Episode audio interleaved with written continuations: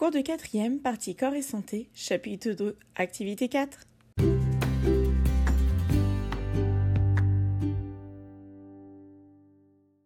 Bonjour à tous, j'espère que vous allez bien. Lors du dernier cours, nous avons appris que le cerveau est un centre nerveux composé de plusieurs aires qui analysent les messages nerveux sensitifs, c'est-à-dire de la perception, et élaborent en réponse des messages nerveux moteurs permettant le mouvement. Par exemple, le lobe occipital à l'arrière est du coup impliqué dans la vue et le lobe temporal dans l'audition, la mémoire à court terme et la compréhension des phrases lues et entendues.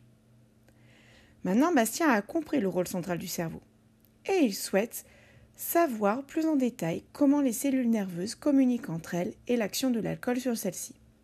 Cela nous amène à la question Comment l'information circule-t-elle au niveau des cellules nerveuses et quelle est l'action de l'alcool sur celle-ci Pour y répondre, vous avez déjà étudié la communication entre les cellules nerveuses dans une capsule.